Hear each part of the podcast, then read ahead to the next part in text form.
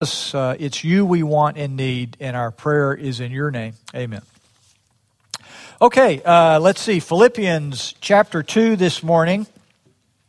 We are uh, easing our way through Philippians, and this morning, uh, this is a it's really one of the most famous passages in the whole Bible, certainly in the New Testament. I was really encouraged to see this week that one of the books I've been reading about Philippians is written by this guy, Gordon, Gordon Fee. He's a New Testament scholar, but he loves the Lord and he's got a very vibrant walk with Christ. He was really almost scoffing at the ability of people like me and people smarter than me to burrow so deeply into the words of the Bible that they kind of miss the point we, we've all heard about don't miss the forest for the trees or the trees for the forest or however that goes. And uh, you, you would not believe how much has been written on these verses 5 through 11 of Philippians chapter 2. For good cause. Again, it is uh, one of the mountaintops in the New Testament, particularly about Jesus Christ. But, but and, and here's my tension with you this morning uh, it isn't just about probing each and every word and what they mean.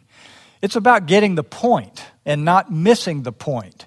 And this is a wonderful passage because it, it reminds us of a lot of things, probably the most important of which is that doctrine, what we are taught about God and about the world, is really important and it's supposed to affect the way we talk to each other and think about each other and act toward each other.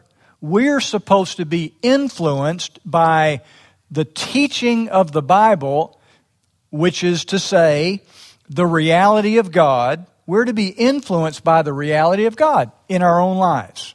And this passage is a wonderful example of that. And so I don't want to fall in the hole of just saying lots of comments about what these words mean.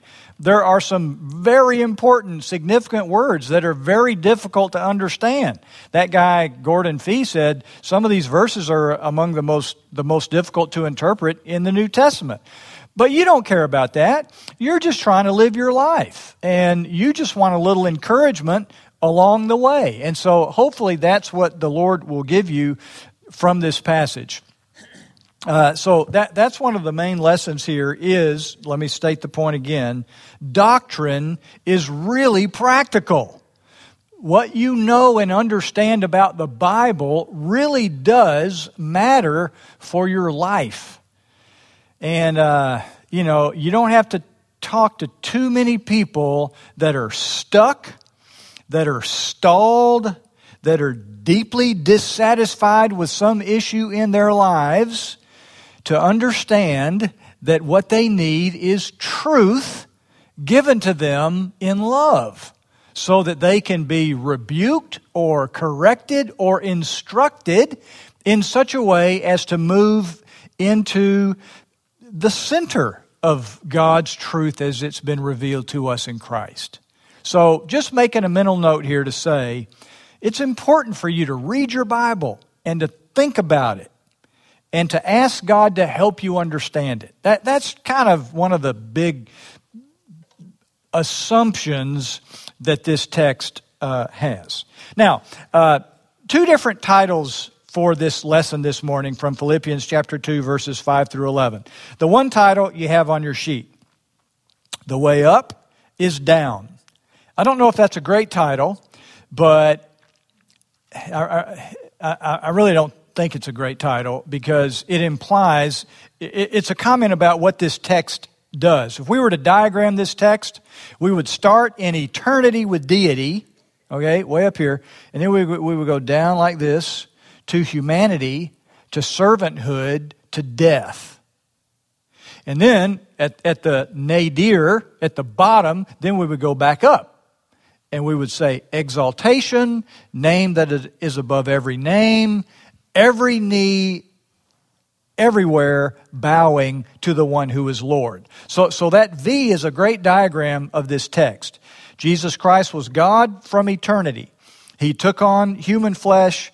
He became a servant. He was obedient to the point of death, even death on the cross. He died. Okay? Therefore, God exalted him and, and put him in the preeminent position in all of the universe. So, so, but I'm not implying that in order to get there, Jesus, you know, eh, so it, I don't know. Maybe it's a good title. I don't know. But uh, I, I guess to say for us, when we find ourselves being poured out, when we find ourselves dying, when we find ourselves burdened with losses and crosses, there's deep encouragement from this text that our losses do not mean that all is lost. That's what that's one of the lessons of this text. So uh, Jesus was exalted, but he was exalted after he went down as far down as anybody could ever go. Not to mention the fact that he was he did so as being God. The other title I would have for this text is uh, We want more of then now. Uh, more of then now. There's a future that God has planned, and every good Christian believes that to some degree, that God is sovereign over the future, that He's got a plan. It's going to go exactly as He planned it. All right? Out there somewhere. Okay? All of us, one of these days, are going to meet our Maker. Uh, God's going to wrap up and roll up history one day. He's got a sovereign plan to do so then. Okay? What about now? Okay? Paul is looking out there then, and he's saying, I want some of that attitude out there when everybody is bowing and praising the name of Jesus Christ, the King of Kings and the Lord of Lords. I want that attitude. I want to see more of that here and now. Okay? So, more of then, now. That, that's the other way you can think about this text. Okay, uh, you, you may know uh, that in July, I had the wonderful privilege of putting a very heavy pack on my back and trying to walk up the highest mountain in the state of Washington, which is Mount Rainier. And the first day, we just had to get four miles. And, uh, you know, I had strategically packed my pack in such a way that it, I'm 58 years old okay? There were young, strong, strapping people on this trip that could have carried packs weighed a lot more than mine. So I tried to fill it up, make it look heavier than it, it really was. And they kept handing me stuff. Here, take this. Okay, fine. Take this. Take this real heavy bag of food. Okay, fine. So by the time we left, my big pack was jammed full. It was really heavy. And so all we had to do was get four miles up the hill and uh, we got up the trail and we got out on this large snowfield. And it was all fogged in, socked in. You couldn't see the top. You're just trudging through the misty uh, Muir snowfield. But then toward the end of the day, 3.30, 4 o'clock, something like that, and I have a picture of it I can show you. The clouds just parted and the sky was blue and the mountain was clear and it was and that's what i love about being on mountains. They're so huge. That's what i love about standing at the shore of a great lake. It's so huge. And it makes me realize how tiny i am. I, it's impossible to describe to you how big you know some of this stuff is. And that's one thing i like about it. So anyway the clouds part and there's the mountain. And the, you could see the end of the snowfield, which went on further than what we could see. And then above that is the Mount Rainier, the summit crown, the brown rocks and the big blue snow. And it was beautiful. And all of a sudden, my pack didn't, at that moment anyway, feel so heavy anymore in, in light of the great grandeur and beauty of that mountain. Well, with that in mind, just look in your Bibles and uh, let's just, I'm going to read the text from the ESV, even though what you have on your sheet is not the text from the ESV, and more about that in just a moment. But I want to read to you one of the most beautiful passages in the whole New Testament, and that is what you're supposed to get.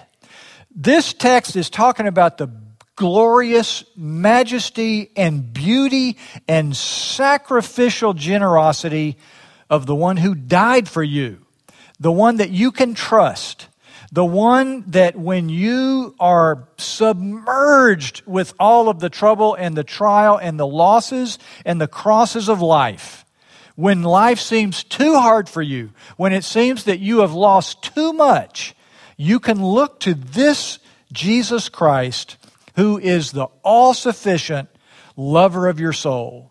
And his grace to you and his mercy is new every morning, and it's all sufficient.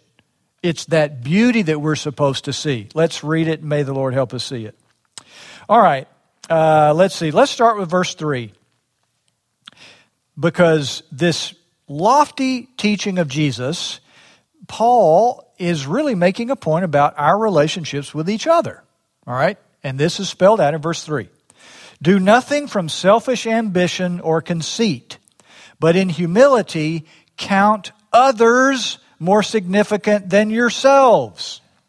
Let each of you look not only to his own interests, but also to the interests of others. Have this mind among yourselves, which is yours in Christ Jesus. Or the text marginal note says, which I prefer, or which was also in Christ Jesus. Have this mind among yourselves, which was also in Christ Jesus. Okay?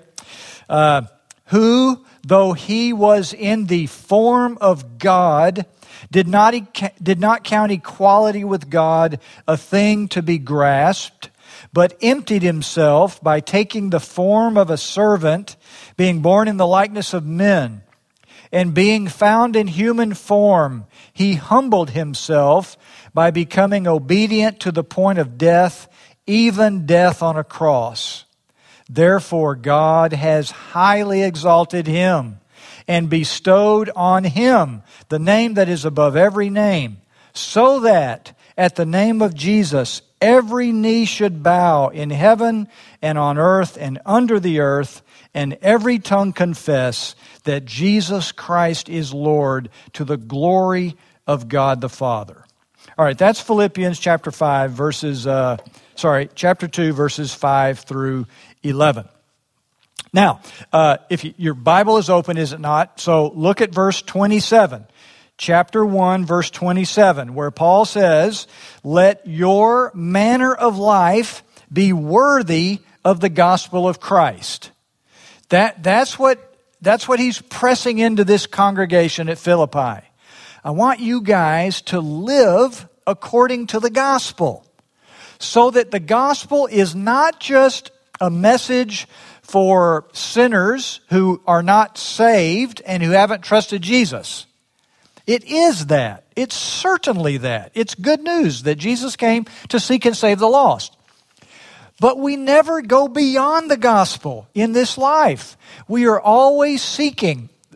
God is always drawing us deeper into this message so that this message affects the way we feel about life so that the gospel message affects what it is that we truly love, so that the gospel affects the ways that we think about what is important and how we interpret our losses and burdens and joys and pleasures. For, for Paul, remember the triangle I talked about last time? Christ, Paul, and the Philippians. There's this three way bond that, that Paul is exploiting in this letter. I see some of you haven't been in here all the time, but uh, every, everything that Paul said was designed for these people to love Christ more and to connect more dots between who he is and how they ought to live.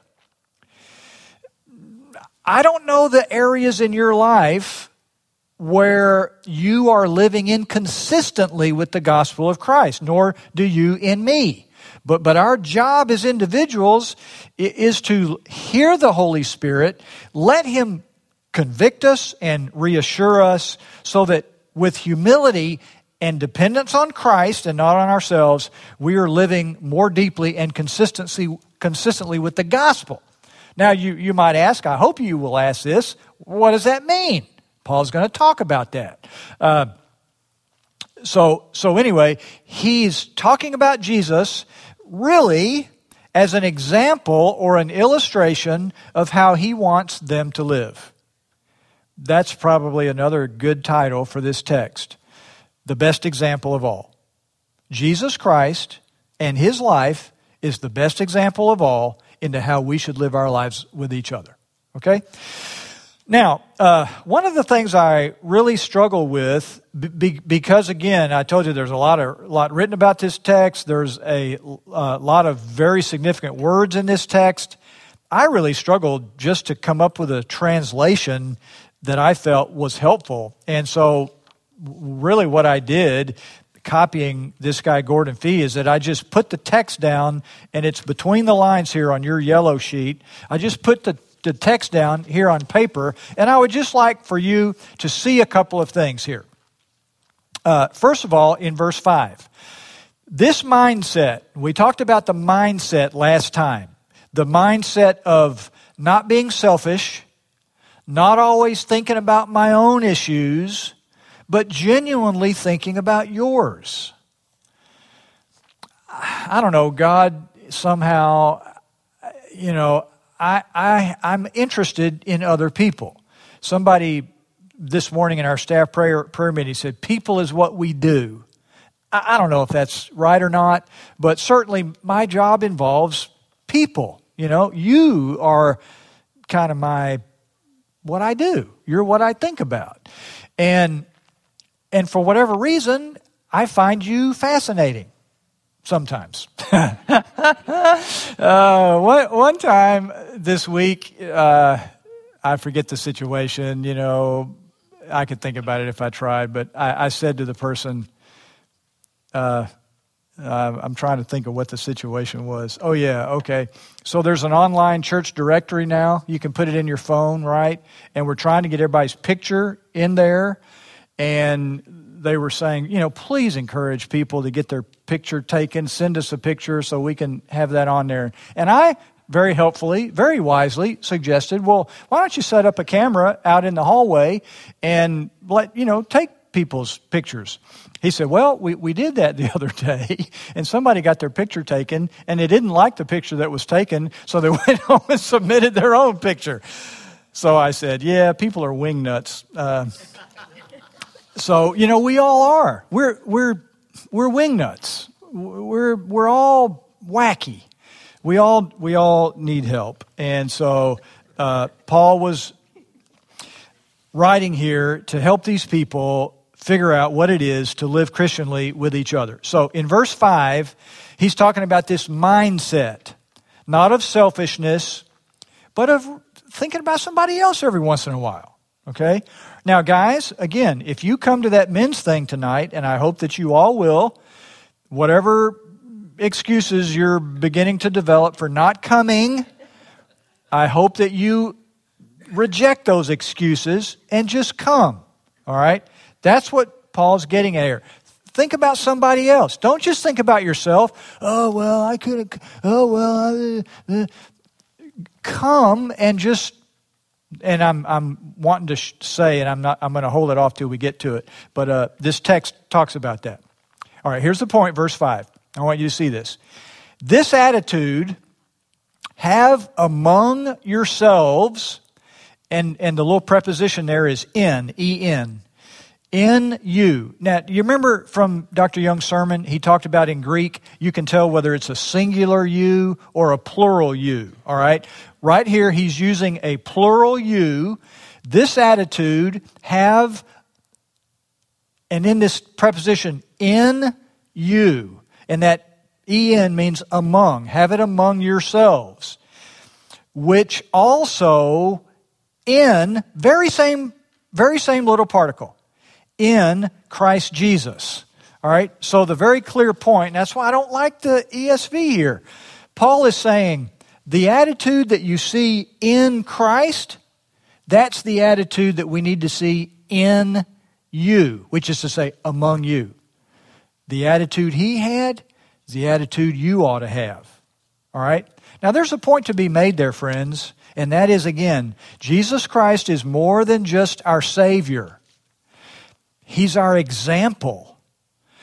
God's work through the Holy Spirit, and, and I hesitate, and, and people, it's not like we do this all ourselves. We have to have the grace of God.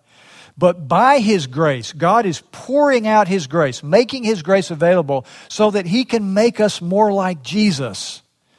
And that's what we need to be, is more like Jesus and less like sinful you. Okay? Because natural, sinful you, you're not pliable in the hands of God. You're stubborn, you're resistant, hard hearted, insensitive, fearful, not courageous enough. You're too worried about how you're going to come across. And God doesn't like that. And God wants to make you more like Christ, who is the ultimate man, who has the characters that make you the spirit controlled woman that He wants you to be. Not selfish, not proud, not fearful, not timid, but free and bold to do His will. And, and it gets harder. Don't worry. Cheer up. Uh, okay, now, so, so that's kind of the, that's the banner over this. I want you to have the same attitude that Jesus had. Now, the rest of this is just really talking about the attitude that Jesus had. Now, there's two parts to it, and I've labeled them. Part number one, part number two. Part number one is about what Jesus did all the way to death, and it, and it wasn't a comfortable death in a hospital bed or a hospice room either, friends. It was death on a cross. So, those of you who have experienced death or are staring death in the face, your Savior died on a cross with no medication, with, with, with, without all the blessings of health care and love that we have. My point is, that's awful. I don't even like talking about it. And I, I walk tenderly and gingerly around you who have lost people or are staring death in the face. I recognize I don't have a clue. I have the faintest clue. That's about it. But your Lord Jesus knows the depths of it. And you can talk to him about that. That, that's the point. Okay? Uh, okay, so the first part is all about what Jesus did, and there are, you know, really kind of two, two parts to this first part. And in the second part, because he was dead, is about what God did in response to what his son did. All right, do you see that? Uh, do, do you see in verse 9, part 2? Therefore, also God. God's the subject of the second part of this. Christ is the subject of the first part. All right, now, looking at the first part, you see that the way this text is set out, that there are really, you know, two main ideas. Uh, and I put them in bold. Jesus, do you see it in verse 7? Emptied himself and then in verse 8, he humbled himself. And everything else is just kind of modifying those two things. Have this attitude that Jesus had. He emptied himself and he humbled himself.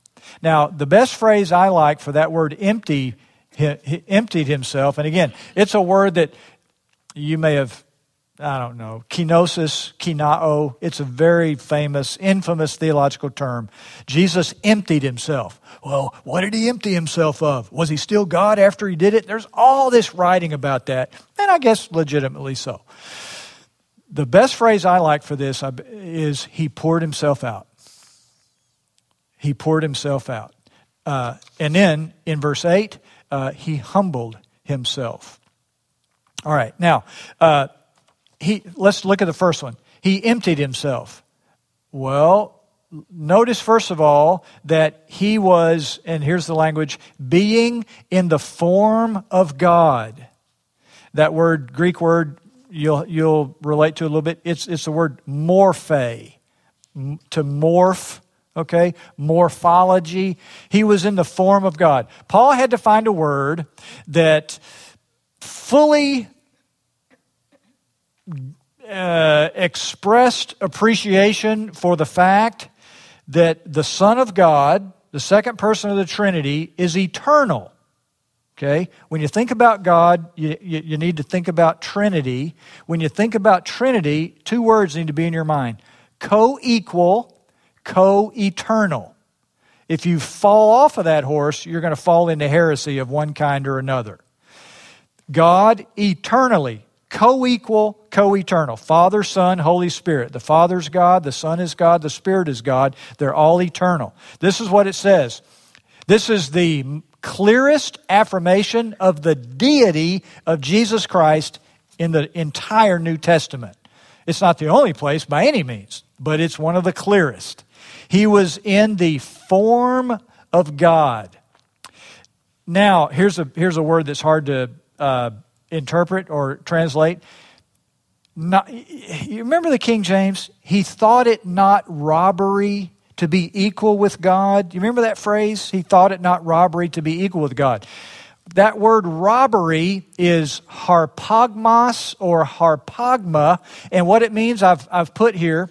Uh, one, one aspect of the meaning is he, he grasped it, he selfishly held on to it you can picture a little kid who doesn't want to go somewhere and they're holding on to the bedpost and the mother's like you got to go it's time for school. No i don't want to go to school. Okay jesus was in the form of god but he didn't hold on to that. He he he let it go. He poured himself out okay? Uh, so he did not or here's another way to think about it he did not take advantage of the fact that he was God. You know, the, the gods of Roman culture and Greek culture, the gods, they're always taking advantage of their godliness. You know, they're having more stuff than other people because they can, because they're gods. Well, in contrast to those little petty deities of the imagination of the Greco Roman culture, Jesus Christ, who was indeed God, did not exploit it. He didn't hold on to it at all cost. Now, this is one of the convicting things to me about this text. Because when I read this text and I hear Paul saying, Your attitude, John, needs to be like Jesus, who poured himself out. He took upon himself the form of a slave. He, he lived a life for other people. It's like, I don't want to do that. I want to live my life for me. I don't want to give out anything. I don't want to suffer. I don't want to, I, I, want it all when I want it, and I want it to have it the way I want it. It exposes my selfishness. Okay, it does. And I'm probably the only one in here who is a little selfish and self protective and I want to be safe and pain free and I don't want to be uncomfortable. I don't want to go hang out with a bunch of guys tonight. I'll come up with all these excuses because I want to sit home in my own little cocoon and watch football or do whatever it is I want to do. I want to do what I want to do when I want to do it. Well, Jesus says, man, that's selfish. You need to pour yourself out. You need to go and just see what happens. Okay, so I'll be there. Uh, not so he did not consider equality with God something to hold on to at any cost. He did not, do you see the language? Equality with God. Hebrews says Jesus the Son is the express radiance of deity. Okay, Hebrews chapter 1, verses 1 through 3. He's, he's God. He, but he, he, did not, he did not use that equality with God in a way to exploit things. Okay, uh, but he, he emptied himself. Now, how, what, what does that mean? He emptied himself. He took on the form. There's that word again. He was in the form of God, but he took on the form of a slave. He came to be the likeness of human beings. And in being found in appearance as a human being, he humbled himself, becoming obedient unto death, even death on the cross. Uh, So, so that's, that's the first part. Jesus laying his life down. He was God. And he humbled himself. And he became obedient to the will of the Father, who Isaiah 53 says the Father was pleased to crush him as an atoning sacrifice for our sins. So uh, he became obedient to the point of death, even death on the cross. That's part one. Part two, all right, we went from glory down to death. And in part two, we go from death back to glory. God is the topic here. Therefore, also God, Him, has highly exalted. Now, I just want you to note that the word highly exalted sounds a lot like the word for humbling himself. He humbled himself, verse 8. Etapinosin. God exalted him. Huperupsosin. So, so you can hear Paul preaching this glorious, yeah, Christ humbled himself, but God glorified him. Okay? And, and the, the, the resonance of those two words is designed to get our attention. This great contrast. Uh, granted him the name that is above every name, uh, so that at the name of Jesus every knee should bow in heaven and on earth and on or in the world below. Now, uh, how do you think the heavenly creatures, when they're bowing, when their, their knees are bowing to Jesus in heaven, uh, and confessing that Jesus Christ is Lord, that's probably a beautiful, glorious thing, right? When the angels in heaven and the heavenly creatures read the book of Revelation are ascribing glory to the Lamb. That's a beautiful thing. Now, on earth, kind of half and half, okay? Some people ascribe glory to God some people ascribe uh, confessing that the Lord is Jesus Christ and no other. Some people do that with a whole heart.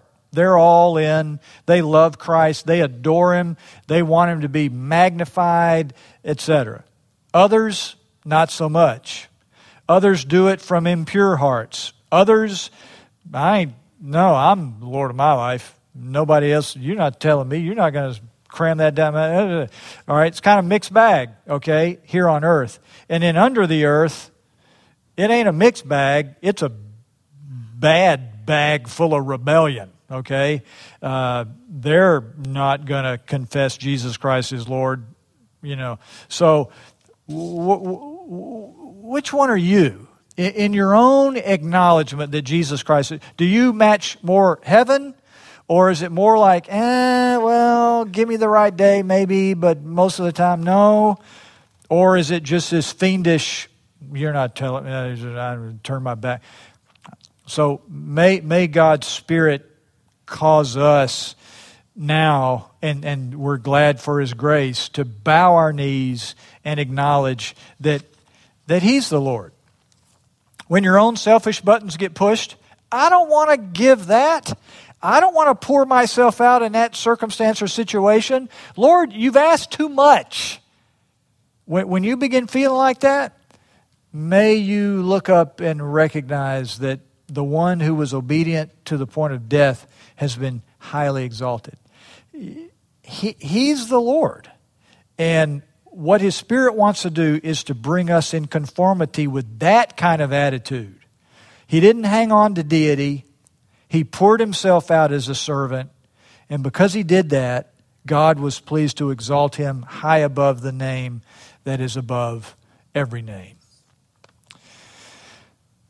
What does this tell us about God?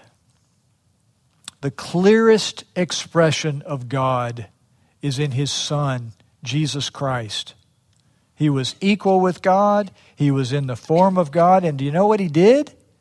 The Son of Man did not come to be served, but to serve and to give his life as a ransom for many. So when God takes or other people take, you say, Lord Jesus, you know this life, this short, weak, limited life poured out as an offering to you. It's yours. Do what you want to with it. May we, like Paul, say, For me to live is. oh, it's easy to say, isn't it? For me to live is Christ, and to die is gain. How could he say that? He could say that based on what he saw here about Christ. Christ, he was God. He poured his life out as a servant. He came to seek the lost. He came to reach out for the rejected, the outcasts, the ones who were plagued and chained and living in darkness. Christ came for them. And then he died this atoning death on the cross. And it was gain because God exalted him to the place above every name. So when your own nature gets pricked, look, look to Christ. He, friends, and He alone is the fulfillment of this text. He's the only one, He's the only one that can help you surrender. It was the beauty of that mountain that made the weight of that pack inconsequential, at least for that moment. It's the beauty of what Christ has done for me. You can say that. For me, that enables me to trust Him with my life. Let's close in prayer.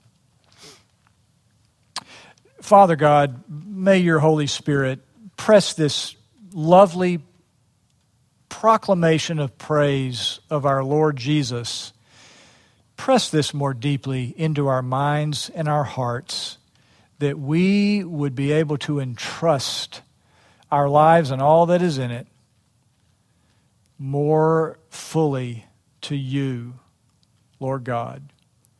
And may that day, when every knee, some willingly, some unwillingly, when every knee is bowing and every tongue confessing that Jesus Christ is the one and only Lord to the glory of God the Father.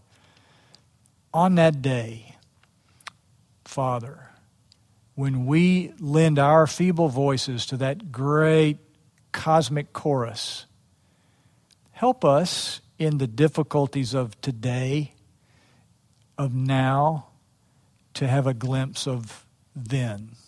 We ask this in Jesus' name. Amen.